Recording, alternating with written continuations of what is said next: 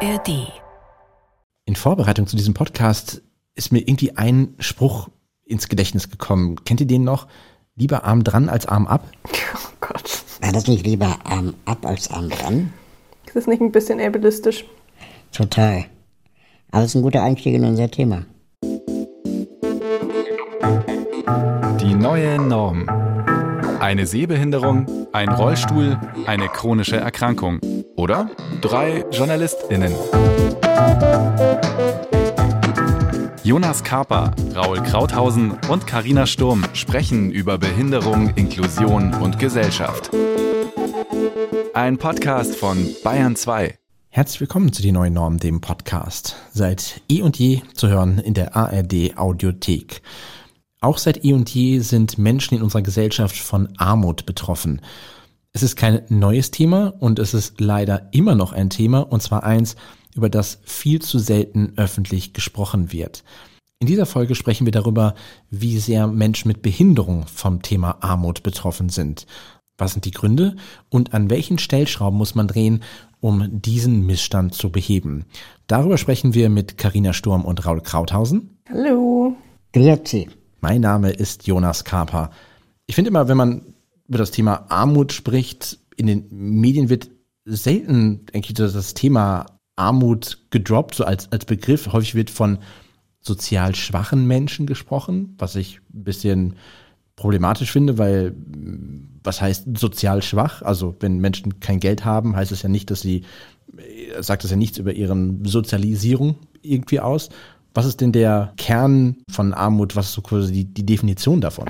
Laut der Bundeszentrale für politische Bildung gibt es ähm, die objektive Armut. Also das ist die wirtschaftliche Situation von einer Person oder von einer Gruppe von Menschen, in der die nicht aus eigener Kraft als angemessen bezeichneten Lebensunterhalt bestreiten können. Und dann gibt es auf der anderen Seite noch die subjektive Armut. Das ist, wenn die Person ihre materielle Lage selbst als einen Mangel empfindet. Was allerdings als angemessener Lebensunterhalt gilt, hängt von kulturellen, wirtschaftlichen und sozialen Faktoren ab. Deswegen spricht man international eigentlich auch eher von absoluter Armut, also wenn jemand ein sehr niedriges Pro-Kopf-Einkommen hat, oder von relativer Armut, die steht dann quasi im Verhältnis oder im Vergleich zur Bevölkerung von dem Land. Das ist die eine Definition und dann gibt es noch die vom Statistischen Bundesamt. Das sagt, dass Menschen armutsgefährdet sind, wenn ihr Einkommen weniger als 60 Prozent vom mittleren Einkommen beträgt. Ähm, da werden aber auch noch andere Faktoren mit einbezogen, also zum Beispiel wie das Alter und die Anzahl von anderen Menschen im selben Haushalt. Und ähm, die unterscheiden auch noch zwischen materiellen und sozialen Entbehrungen, die man auch messen kann, aber da geht es eher um quasi die Selbsteinschätzung von den Lebensbedingungen von der Person selber. Aber bei dem Thema Selbsteinschätzung, das äh, führt dann auf der anderen Seite auch zu Aussagen, wie das Friedrich Merz sagt, ähm, er ist äh, ja Normalverdiener. Ja. Also er schätzt sich wahrscheinlich selbst ärmer ein, als er tatsächlich ist. Ja. War es nicht irgendwann so Thema Mittelschicht? Genau, gehobene Mittelschicht nannte er das. ja, es kommt wahrscheinlich immer ein bisschen drauf an, was man so gewöhnt ist als Lebensstandard, aber da muss man vielleicht auch ein bisschen seine Privilegien checken. Generell ist es ja so, dass ja schon, schon lange Thema ist, dass so die, die Schere zwischen Arm und Reich immer weiter auseinandergeht und Menschen, die von, von Armut betroffen sind, sind häufig auch Menschen, die aus marginalisierten Gruppen kommen oder quasi ja auch diskriminiert werden. Nicht nur aufgrund der Tatsache, dass sie vielleicht auch arm sind, sondern eben auch schon äh, andere Diskriminierungserfahrungen haben. Menschen mit Behinderung sind eine solche Gruppe und Menschen mit Behinderung sind eben auch explizit von Armut betroffen und das nicht zu knapp. Ja, also insgesamt sind es 20 Prozent der Menschen mit Behinderung, die von Armut betroffen sind. Und je jünger, desto mehr. Und es wird auch nicht besser, sondern eigentlich von Jahr zu Jahr schlechter. Das finde ich irgendwie spannend. Also das passt so ein bisschen zu diesem Bild der, der Schere, die immer weiter auseinandergeht, dass ähm, da nicht gegengesteuert wird, sondern dass, wenn man sich die, die Zahlen anguckt, es, ja, wie, wie du gesagt hast, eigentlich immer schlimmer wird und dass du äh, eigentlich als Mensch mit Behinderung dann auch mit äh, sehr großen Schritten auf, auf Altersarmut irgendwie zugehst. Ja, was ich ganz krass finde, ähm, ist, dass der Anteil am höchsten ist an jungen Menschen mit Behinderung. Also das ist gemessen worden im Paritätischer Teilhabebericht. Und es sind um die 30 Prozent bei den zwischen 26 bis 49-jährigen Menschen mit Behinderung. Die haben allerdings Einkommensarmut gemessen anhand von ähm, anerkannter Behinderung bzw. Erwerbsminderung. Also das sind die Leute noch gar nicht inkludiert, die chronisch krank sind oder behindert und eine Alltagseinschränkung haben, aber die eben keine amtlich anerkannte Behinderung haben. Und ähm, die Zahlen sind quasi konstant gestiegen. Also von 2000 waren es irgendwie noch 12,1 Prozent der behinderten erwachsenen Menschen die arm waren. Ähm, und 2018 waren es dann schon fast 20 Prozent. Ach krass. Und im Vergleich dazu sind es aber nur 2010,6 Prozent und 2018 13,2 Prozent von den Nichtbehinderten gewesen. Also das ist schon ziemlich eine große Lücke. Also es wächst unter den Behinderten die Armut schneller. Ja. Und es ist auch so, dass bei den Menschen ohne Behinderung ist eigentlich der Prozentsatz seit 2006 relativ stabil gewesen oder geblieben. Ähm, und bei den Menschen mit Behinderungen steigt er halt kontinuierlich an. Und zählen dazu auch Beschäftigte in Werkstätten behinderter Menschen, die ja weniger als den Mindestlohn verdienen und dann mit Grundsicherung quasi oder Bürgergeld aufstocken? Gute Frage. Müsste ich nachlesen. Müsste man quasi zu den 60 Prozent des Durchschnittseinkommens mal gegenhalten, ne? wahrscheinlich. Aber ist ja dann auch quasi die Frage, dass du, ich meine, die Grundsicherung ist ja dann auch nicht viel. Also es ja, ist ja, eben. Das äh, Oder anders gefragt, sind Menschen, die Grundsicherung beziehen, offiziell arm? Ich würde, also wenn man es jetzt so subjektiv betrachtet und im Vergleich zu dem, was vielleicht sonst verdient wird im Schnitt, würde ich schon vielleicht eher sagen ärmer. Aber ja, also ist natürlich immer, muss man ja auch ganz klar sagen, dass wir hier aus einer sehr äh, privilegierten Perspektive über dieses Thema sprechen. Hier ähm, steht, dass äh, 2014 60 Prozent des mittleren Einkommens 987 Euro betrugen. Da, dann, darunter gilt man als arm. Wahrscheinlich ist es jetzt ein bisschen höher aufgrund äh, der Inflation. Aber ähm, da könnte ich mir sehr, sehr, sehr viele Menschen auch in unserem Bekannten- und Freundeskreis darunter vorstellen, die offiziell dann als arm gelten. Für die meisten Leute, die Erwerbsminderungsrente haben, die sind wahrscheinlich ganz knapp an dieser Grenze. Und es ist auch immer dann natürlich im, im Vergleich zu dem, wie so der, ähm, ja nicht Lebensstandard ist, aber quasi wie die, einfach die, die Situation ist, in, wo man gerade lebt. Also quasi mit, mit 987 Euro jetzt in Großstädten, Berlin, München, Köln, Hamburg, da eine Wohnung zu finden für zu dem Preis. Also hast du ja quasi allein nur, wenn du das ganze Geld für, für die Miete aufbringst, ja, überhaupt gar keine Chance. Ja, und dann darfst du auch nicht vergessen, wie viel Mehrkosten ähm, viele chronisch Kranke oder Menschen mit Behinderung haben, einfach nur aufgrund von der Behinderung oder der Krankheit. Hm. Also man redet ja häufig auch im Bezug auf, auf Menschen mit Behinderung von zum einen der Crip Time, hatten wir auch schon mal in, in mehreren Podcast-Folgen besprochen, also wörtlich übersetzt der sogenannten Krüppelzeit.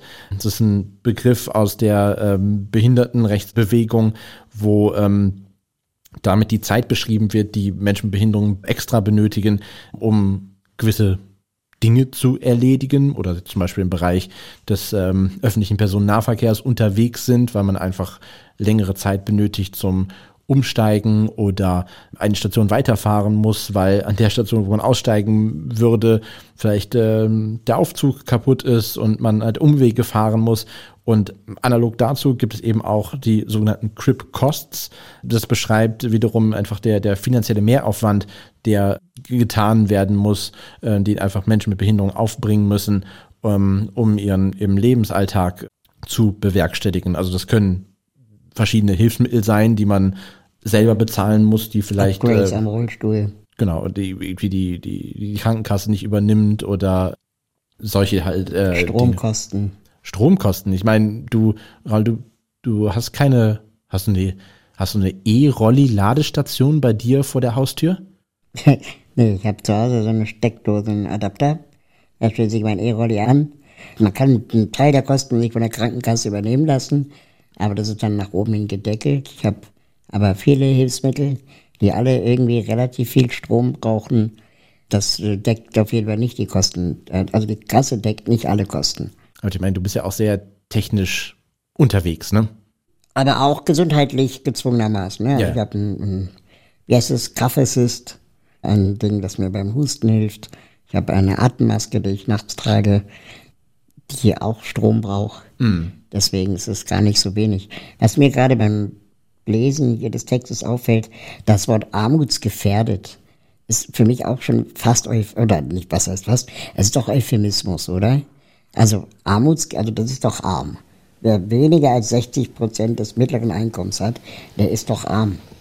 Also armutsgefährdet klingt doch so, ja, streng dich halt an.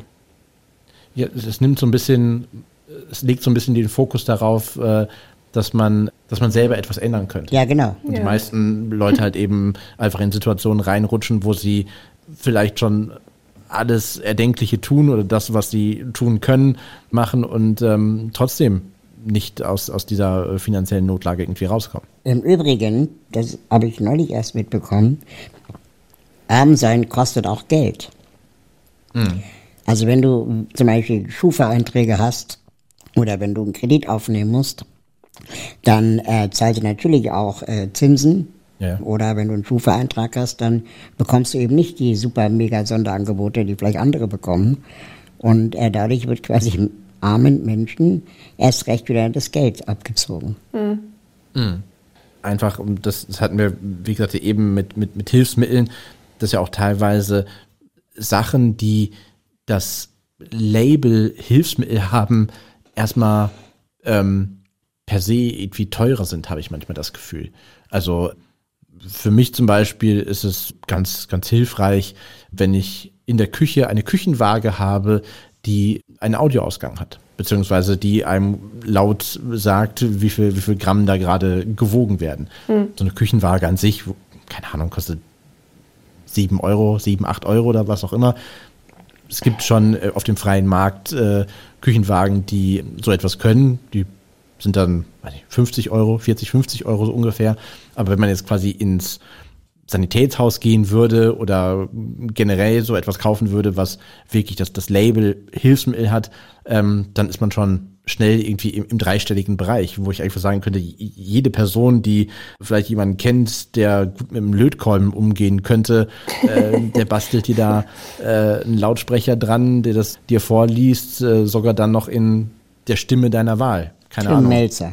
Tim, ja, zum Beispiel. Das ist, äh, ist dann die Frage, ob du dann daran Spaß hast, wenn du quasi jedes Mal das äh, von Tim Melzer vorgelesen bekommst, wie viel du da abwiegst, ist dann, oder dass das die Waage es sogar noch erkennt. Also quasi, wenn du, wenn du Butter abwiegst, dann ist es dann Horst Lichter zum Beispiel. Das fände ich irgendwie sehr charmant in dem Sinne. Aber es ist so ähnlich bei, bei Hilfsmitteln, habe ich manchmal das Gefühl, das ist so wie, wie beim Heiraten.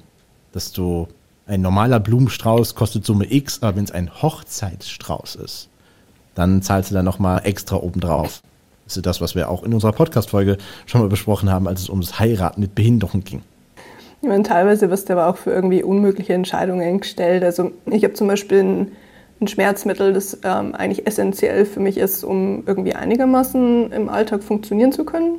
Das zahlt aber auch die Kasse nicht, weil das relativ neu und alternativ ist. Und da zahle ich auch so 200 alle paar Monate und dann muss ich halt gucken, auf was ich sonst verzichte. Oder die Krankenkasse, die plötzlich die qualitativ hochwertigen Bandagen, die ich eigentlich immer brauche, nicht mehr bezahlt. Und ich dann entscheiden muss, ob ich halt entweder die nehme, die für mich schlechter sind, oder ob ich den ähm, anderen Teil halt einfach selbst bezahle. Nimmst du diesen Podcast jetzt gerade unter Einnahme von Schmerzmitteln auf? ich bin immer unter Drogen. Ah. Heute sowieso. Aber wenn ich das so äh, sagen darf, ist jemand hier von bei uns in der Runde armutsgefährdet? Nein. Nein, also es, es, gibt immer, es gibt immer Höhen und Tiefen und das, was eben so Thema war, als du gesagt hast, von das Arm auch ärmer macht oder dass man quasi, wenn man in diese Spirale reinkommt, ich finde das schon manchmal erstaunlich, wenn man allein die Tatsache, dass wenn man mal weiß, wie es ist, wenn man bei seinem Konto im Dispo war und äh, dann merkt, wie viel, wie viel Zinsen man zahlen muss und was man eigentlich dann noch mehr an Geld reinstecken muss, um wieder ähm, irgendwie in, in, ins Positive zu kommen, ist das total ähm, schwierig und äh, zeigt, wie, wie, wie schwer es ist, einfach da wieder aus dieser Armutsgefährdung oder auch wenn es nur quasi dann temporär ist, irgendwie wieder rauszukommen. Ja. Also was viele Menschen auch nicht wissen, ähm, ist, dass man in Deutschland auch als chronisch kranke Person durchs System fallen kann. Also als ich damals akut ziemlich schwer erkrankt bin und ganz plötzlich meinen Job aufgeben musste und ähm, sich quasi die Behörden um die Zuständigkeit gestritten haben. Also ich habe quasi kein Arbeitslosengeld mehr bekommen, aber der Rentenantrag war im Klageverfahren und lief noch für Jahre, noch also fünf Jahre insgesamt. Und während, das heißt, man fällt in so ein Loch rein. Genau, und dann war da praktisch finanziell, ähm, hatte ich keinen Anspruch auf irgendwas, musste meine Krankenversicherungsbeiträge selbst bezahlen, ansonsten wäre ich nicht mehr krankenversichert gewesen. Und in der Zeit war halt meine einzige Option, dass meine Eltern mich hier bei sich wohnen haben lassen und halt für alle meine Kosten aufkommen sind. Und dadurch war ich okay. Aber wenn ich das nicht gehabt hätte, ich weiß nicht, wie meine Situation ausgesehen hätte. Also hättest du dann das Geld rückwirkend dann bekommen? Ja, ja, das, äh, aber halt dann fünf Jahre später und es bringt halt ja, in der okay. Situation fünf Jahre vorher nicht ganz so viel. Ja, ja natürlich, ja. Und so geht es viele Leute. Mein Gedanke, und das ist ja vielleicht auch sehr persönlich, aber ähm, ich bin jetzt 43 Jahre alt und ich merke, dass äh, ich auch körperlich abbaue und nicht mehr der Fetteste bin und mir schon anders wird zu wissen, ich muss bis 67 arbeiten, theoretisch, um irgendwas von der Rente zu sehen und habe große Zweifel, ob ich das körperlich überhaupt schaffe.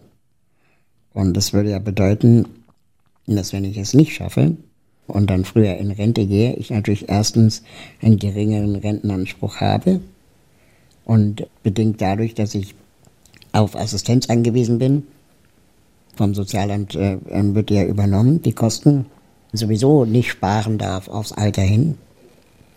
Kein Vermögen aufbauen, ich darf ein bestimmtes Einkommen gar nicht überschreiten. Gibt es da eine Grenze? Also gibt es da einen Punkt, wo gesagt wird, okay, wenn du jetzt, sag ich mal, über Summe X auf dem Konto hast, kommt das Sozialamt an und sagt, wir übernehmen deine Assistenz nicht mehr, sondern du hast ja so viel Geld, du kannst sie selber bezahlen. Also äh, die, ja, die sagen, also ich darf maximal 50.000 Euro sparen, mhm. ähm, solange ich berufstätig bin. Und alles, was darüber hinausgeht, würde der Staat quasi einziehen. Mhm. Was natürlich, also 50.000 klingt nach viel Geld, ne? aber ja. das ist halt ein Auto oder, äh, keine Ahnung, äh, die, die, die Tür oder der Flur eines, einer Wohnung, mhm. also noch nicht mal die ganze Wohnung. Und das ist ja auch letztendlich Altersvorsorge im Sinne von Bausparvertrag oder Lebensversicherung oder für die Kinder. Mhm. Das heißt, ich darf darüber sowieso nicht hinaus. Und egal wie, ich werde in Altersarmut leben. Mhm.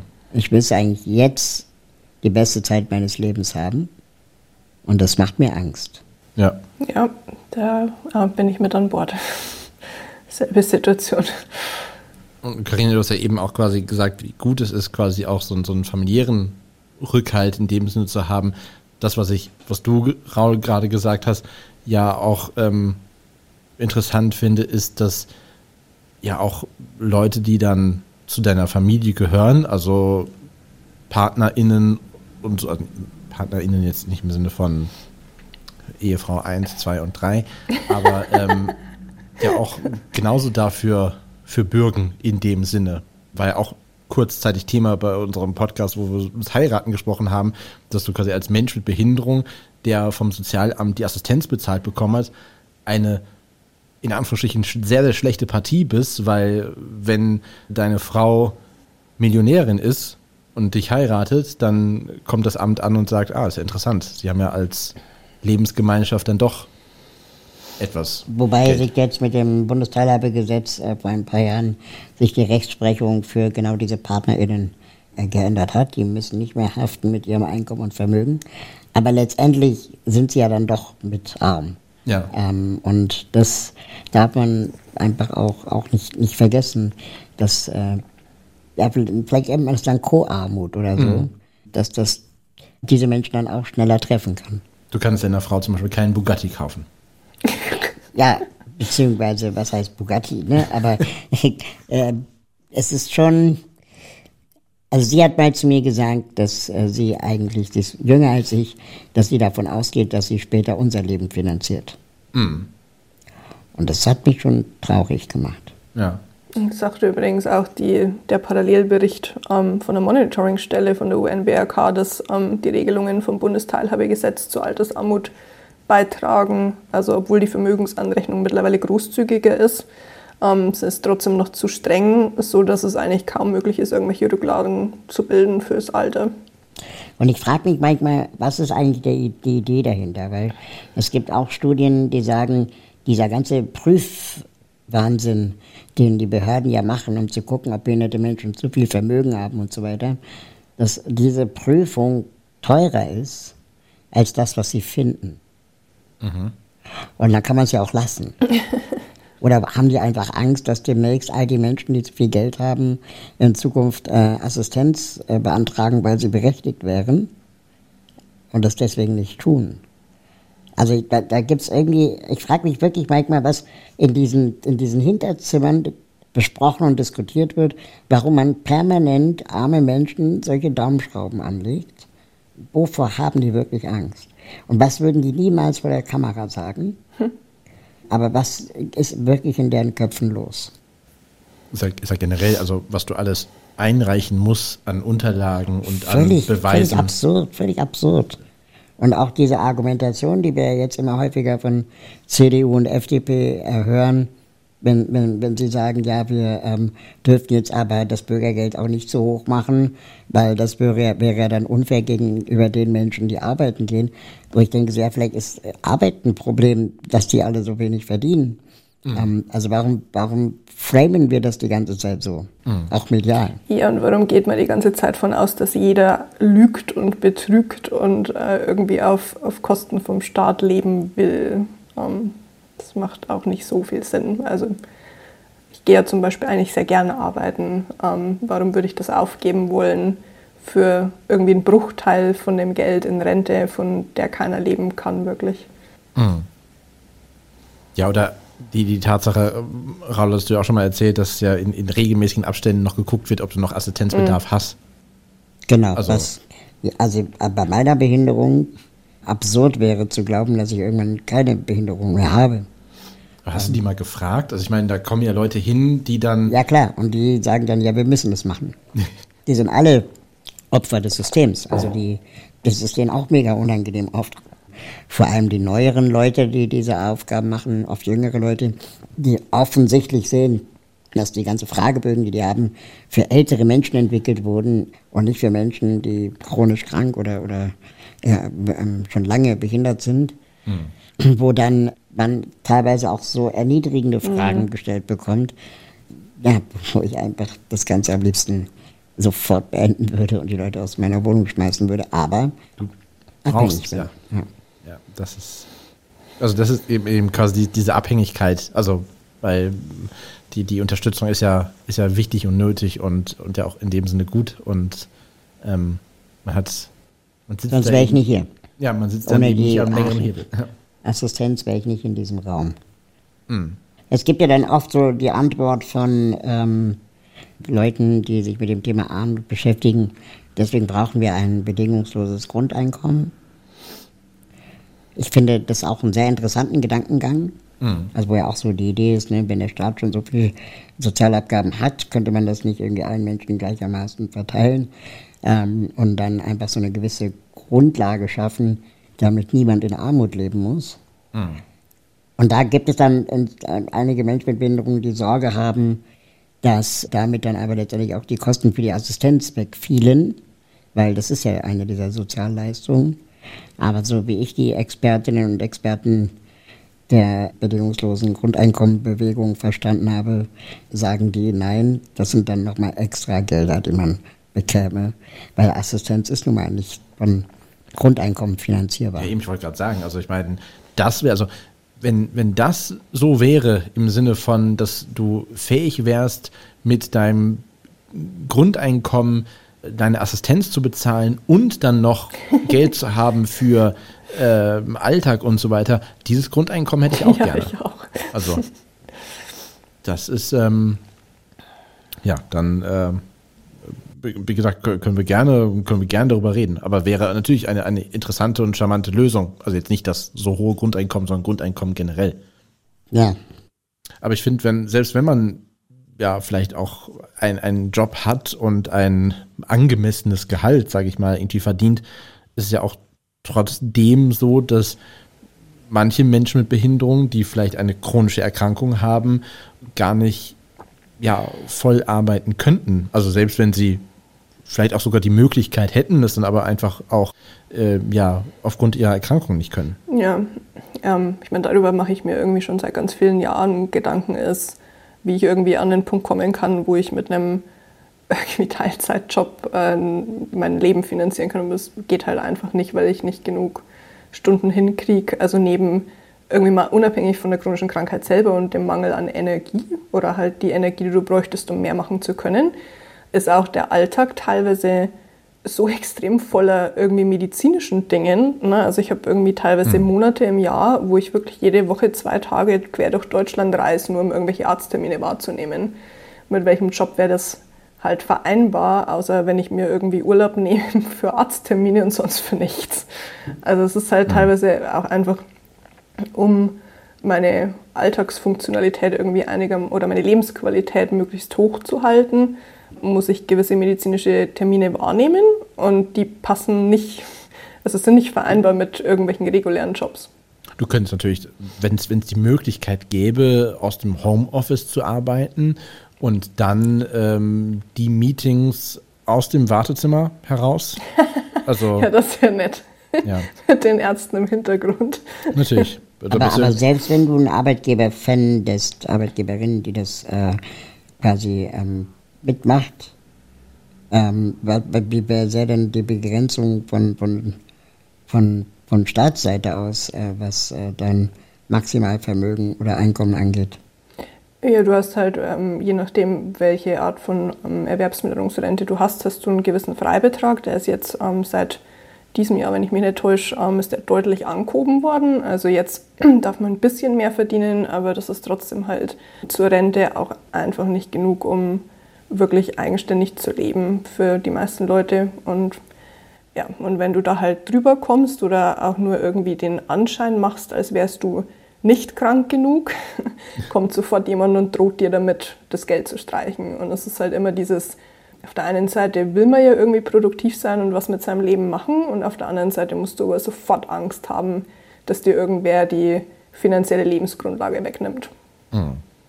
Ich, ich habe neulich, weiß nicht, wie, viel, wie viele Wochen oder Monate her, äh, wenn man ja quasi den, äh, den, den Brief bekommt, wo quasi die, die eigene Rente kalkuliert wird. Und dann quasi das Thema ist, wenn ich jetzt quasi so weiterarbeiten würde wie bisher bis zum potenziellen Renteneintrittsalter, also die Zahl, die da rauskommt, äh, ist ähm, ja, also wie wie du gesagt hast, so quasi so Altersarmut äh, mäßig und einfach so das, das innerliche Gefühl, scheiße, ich muss noch mehr arbeiten oder beziehungsweise ich muss, ich muss mehr verdienen, weiter verdienen, noch mehr irgendwie tun und machen, um äh, irgendwie da äh, diese, diesen, den Zahlenwert zu erhöhen. Das ist ähm, dann ja auch grundsätzlich, wenn man dieses, dieses Bewusstsein für dieses Thema hat, beziehungsweise sich das einfach generell nur bewusst wird, ja ein, ein, ein immenser Druck. Total. Ja, es macht wahnsinnig Angst. Ähm, aber ich glaube, ich verdränge das relativ viel, weil ich gar nicht weiß, was nach 60 überhaupt kommt für mich, beziehungsweise ob ich überhaupt bis 60 komme. Ähm, aber das ist durchaus schon, also gerade auch wenn man irgendwie keine Kinder hat und auch sonst vielleicht nicht super viel Familie und irgendjemand, wo man später vielleicht Support findet, hm. ist es schon sehr angsteinflößend. Hm.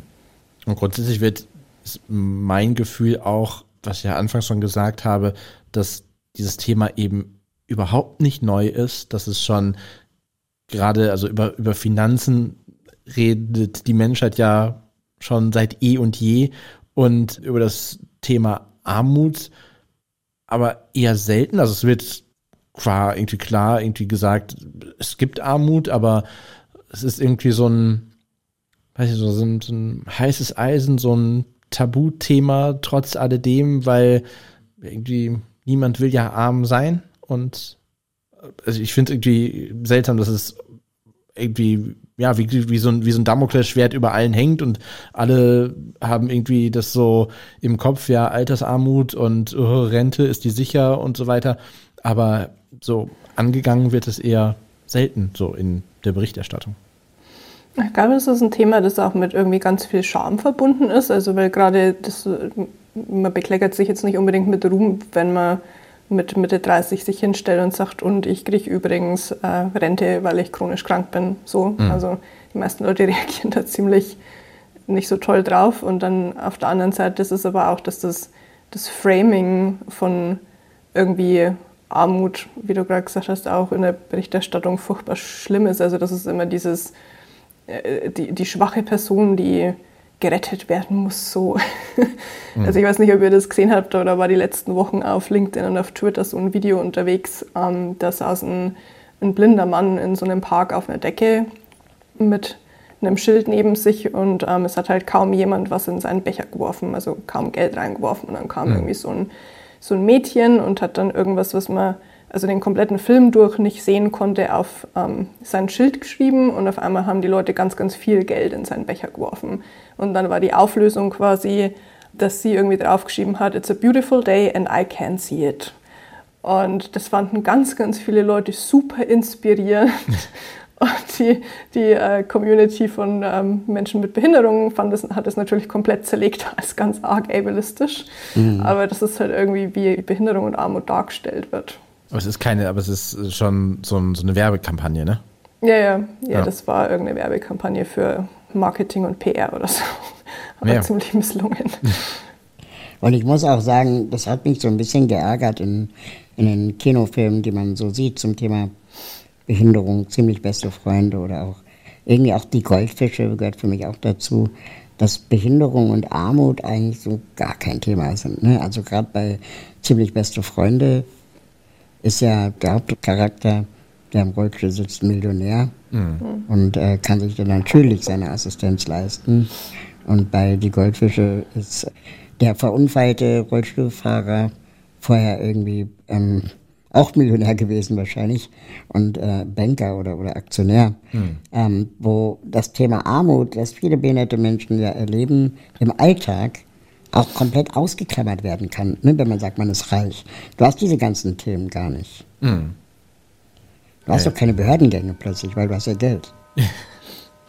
ja, du, musst, du musst in dem Sinne weniger nachweisen natürlich. Du wirst nicht, du wirst quasi, wenn du, wenn du reich bist, wirst du eben nicht gefragt. Äh, und, und in diesen ganzen Talksendungen, ne, wenn über Armut geredet wird, dann ist ähm, jemand, der reich ist, äh, auf dem Podium, ein Wissenschaftler, und super selten jemand, der selber betroffen ist. Oder wenn, dann erzählt er oder sie eigentlich die Schicksalsgeschichte und äh, dem anderen Dicken dann betroffen. Und wir reden relativ wenig über Lösungen und über, über Forderungen, die man auch gesellschaftlich stellen muss. Mhm.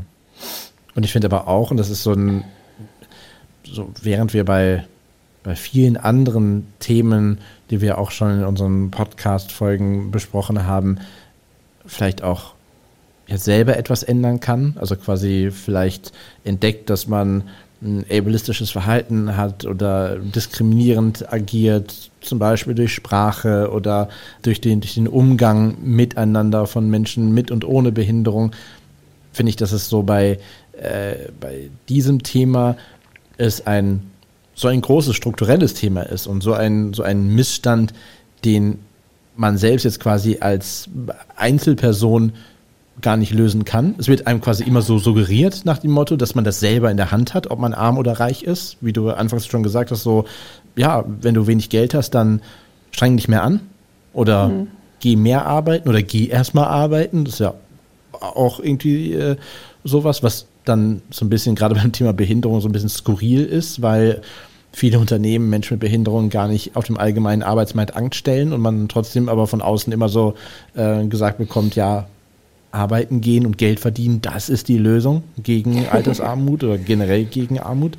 Ja, aber dass, dass man so als, als Einzelperson das komplette Konstrukt natürlich irgendwie nicht, nicht ändern kann, sondern dass es eher ähm, ja auf politischer Ebene angepackt werden muss, oder?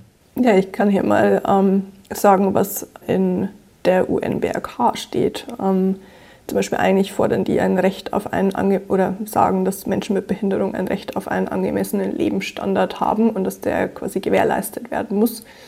Und zwar steht da auch noch drin, dass insbesondere Frauen und Mädchen und auch ältere Menschen mit Behinderungen ähm, einen Zugang zu Programmen für sozialen Schutz haben müssen und Programme zur Armutsbekämpfung. Und dass in Armut lebenden Menschen mit Behinderung und ihren Familien der Zugang zu staatlicher Hilfe und zu äh, behinderungsbedingten Aufwendungen, was auch Schulung, Beratung, finanzielle Unterstützung, Kurzzeitbetreuung betrifft, zu sichern ist.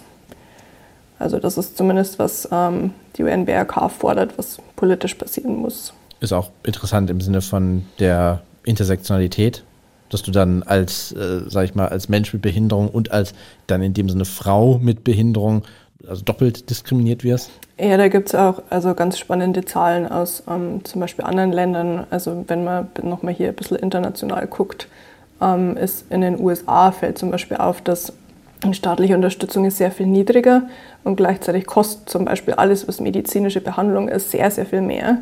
Ähm, das heißt, dass ähm, Menschen mit Behinderung oder gerade Leute mit multiplen Diskriminierungsmarkern halt einfach der Zugang zum Gesundheitssystem total verwehrt wird. Dadurch werden die kränker, dadurch sind sie häufig ärmer und das ist halt ein Teufelskreis, aus dem man irgendwie einfach nicht mehr rauskommt. Ähm, da leben Frauen oder behinderte Frauen im Schnitt doppelt so oft in Armut als Frauen ohne Behinderung. Und da ist jede vierte Frau im arbeitsfähigen Alter von Armut betroffen. Hm. Wahnsinn. Also das mag man sich so gar nicht vorstellen. Ja, und jede zehnte sogar trotz Arbeitsverhältnis. Also das ist auch ähm, eigentlich krass. Und inwieweit, kannst du das sagen, ist das in den Staaten Thema? Ah. Also wird das diskutiert? Gibt es da Bestrebungen, auch von den Konservativen das zu ändern oder ist jeder seines Glückes Schmied? Äh, naja, die sind ja eher so, haben eher ein individualistisches äh, System, so dass jeder mehr oder weniger für sich selber vom Tellerwäscher zum Millionär wird und so. Also mhm. Da gibt es jetzt nicht so, so, viele, so viel soziales Netzwerk und so wie in Deutschland zum Beispiel. Also was das angeht, hm, haben wir da doch durchaus ein paar Privilegien. Das heißt, das wird dann eher schlimmer da drüben würde ich sagen. Also ist mein Eindruck zumindest, meine persönliche Meinung. Hm. Wir haben im Vorfeld dieser äh, Podcast-Aufnahme äh, mit unserem ehemaligen Kollegen und jetzt Mitglied des Niedersächsischen Landtages Konstantin Grosch gesprochen und ähm, haben ihn mal gefragt, was sich denn aus politischer Sicht, beziehungsweise was sich dort äh, ändern müsste, was für Stellschrauben gedreht werden müssten, damit ähm, ja, Menschen mit Behinderung weniger von Armut betroffen sind oder von Armut ähm, ja, bedroht sind. Um Armut für Menschen mit Behinderung möglichst zu vermeiden, ist es aus meiner politischen Perspektive äh, natürlich am wichtigsten zunächst einmal für äh, Bildungsgerechtigkeit und äh, Teilhabe auf dem Arbeitsmarkt zu sorgen, weil es nach wie vor selbstverständlich die beste Armutsvermeidung ist, wenn man selbst für das eigene Einkommen sorgen kann. Äh, dort haben wir ein enorm großes Defizit in Deutschland. Dazu zählt im Übrigen aber auch das äh, Einkommen, was beispielsweise in Werkstätten für Menschen mit Behinderung erarbeitet wird, auch ein solches ist, von dem man angemessen leben kann, zwar angemessen, ohne äh, zusätzlich noch auf weitere staatliche Hilfen wie Grundsicherung bzw.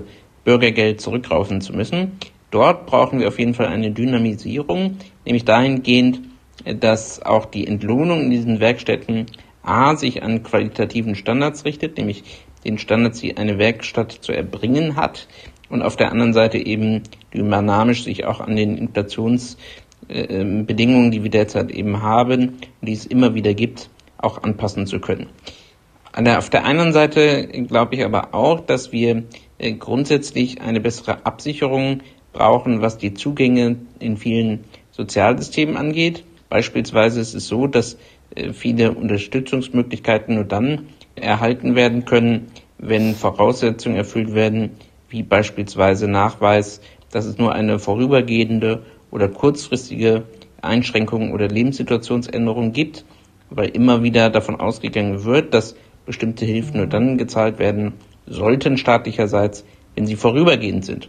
Und das ist natürlich etwas, was gerade für Menschen mit Bindung eine sehr große Problematik darstellt, weil ihre ähm, Hürden und Barrieren, weswegen sie vermutlich nicht auf äh, ein vernünftiges Einkommen und damit in eine Armutsschieflage geraten, eben nicht vorübergehend sind.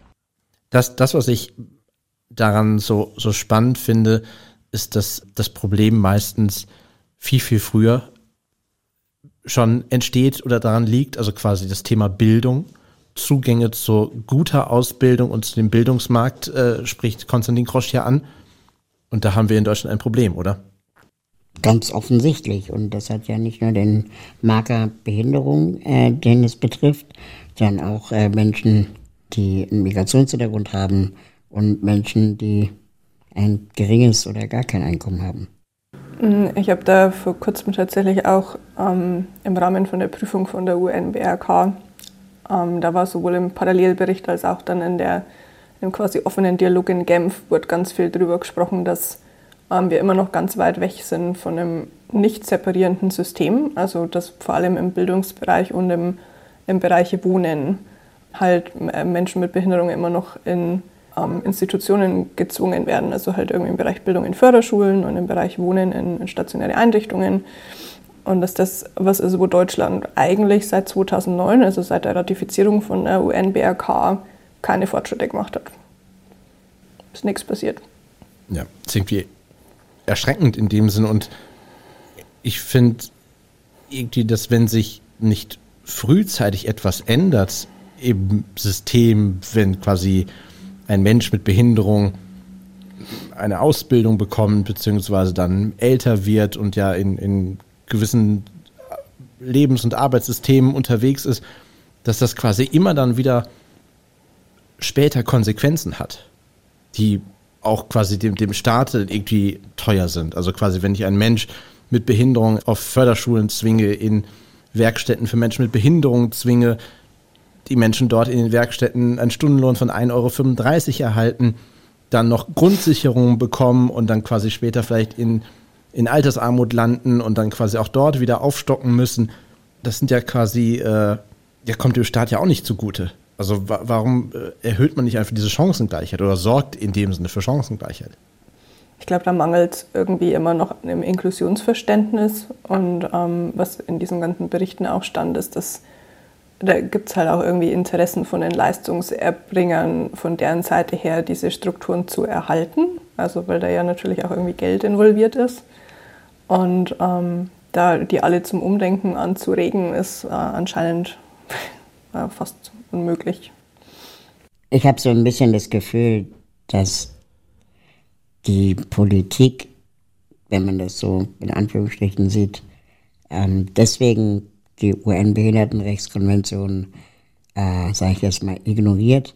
Sie hat jetzt sogar ein Statement jetzt äh, die letzten Tage rausgehauen, wo sie gesagt haben, ja, ist doch alles super eigentlich, weil es keine Konsequenzen gibt. Also da kommt ja niemand von dem aktuellen Regierungsapparat, wird ins Gefängnis gesteckt, ähm, Deutschland wird nicht bestraft, muss keine Strafzahlungen zahlen, sondern es ist nur ein Imageverlust vielleicht im Vergleich zu anderen Ländern. Aber es wird quasi nicht vernünftig sanktioniert. Ja, weil es keine internationale Stelle gibt, die ähm, das verfolgt und deswegen kriegen eigentlich alle immer irgendwie so nur so ein naja, halt macht das mal besser und weil es auch so schwammig formuliert ist, weil jeder nur das tun muss, was in deren Rahmen und mit deren Ressourcen möglich ist, kann man sich da halt auch ganz leicht rausreden und sagen, naja, das ist halt das, was hier in Deutschland möglich war, obwohl es offensichtlich Käse ist. Obwohl, wenn ich das richtig verstehe, haben ja UN-Konventionen, also UN-Behindertenrechtskonventionen, Verfassungsrang. Also ich könnte sie auf Bundesebene einklagen. Aber auch da scheint es äh, auch in der, sagen wir mal, in der Jura-Welt noch viel Bedarf zu geben, was äh, auch Aufklärung äh, angeht, was eben genau die UNBRK sagt und dass Inklusion nicht gleich Integration ist und dass Behinderung nicht Charity bedeutet. Also da denke ich, haben wir auch noch eine Menge zu tun in der Fortbildung und Weiterbildung von Anwältinnen und Richterinnen. Hm. Es gibt auch ähm, Individualbeschwerdeverfahren, also die behinderte Menschen selbst nutzen können, wenn sie einen Verstoß gegen die UNBRK feststellen. Ähm, zum Beispiel in Form von Diskriminierung, da kann man sich an UN-Ausschuss in Genf wenden, aber nur, wenn man vorher ähm, in Deutschland den Rechtsweg ausgeschöpft hat, was offensichtlich eine sehr große Hürde ist. Und äh, Sternzeichen ja. Aszendent sowieso hat. Der Rechtsweg kostet natürlich auch wieder Geld, ne? Guter Punkt. Und die Sozialrechtsthemen leider auch juristisch äh, viele Anwälte sehr unattraktiv finden, äh, weil man damit relativ wenig Geld verdienen kann. Also wir merken, das Thema ist äh, sehr komplex und irgendwie auch so ein bisschen geprägt von Hoffnungslosigkeit, zumindest ist das ein Gefühl, das ich gerade habe. Und während ich aber darüber nachdachte, habe ich mich gefragt, vielleicht machen wir mal eine Folge zur Frage, wie gehen eigentlich andere Länder mit dem Thema Behinderung um? Sind in anderen Ländern behinderte Menschen auch arm, von Armut so stark gefährdet wie in Deutschland? Und ich meine jetzt mit anderen Ländern vielleicht auch auf ähnlichem Entwicklungslevel wie, wie Deutschland, also Kanada, Schweden, Spanien, Italien ist das Thema überall gleich. Und vielleicht da auch mal so zu erzählen, was ist anders ähm, und was können wir von diesen Ländern lernen, um die Situation für alle Menschen besser zu machen. Mm, absolut. Alles das, was wir heute in dieser Folge besprochen haben, findet ihr natürlich in unseren Shownotes auf www.dieneuenorm.de. Die Folge jederzeit hören könnt ihr in der ARD Audiothek und wir freuen uns dann, wenn ihr auch beim nächsten Mal wieder mit dabei seid. Bis dahin. Tschüss. Tschüss. Tschüss. Auch Alleinerziehende sind häufiger von Armut betroffen als andere Eltern. Im Podcast Eltern ohne Filter erzählt Doreen davon. Es ist eine ehrliche Geschichte einer Mutter mit zwei Kindern und wenig Geld. Ihr findet den Podcast Eltern ohne Filter in der ARD Audiothek und den Link dazu in unseren Show Notes.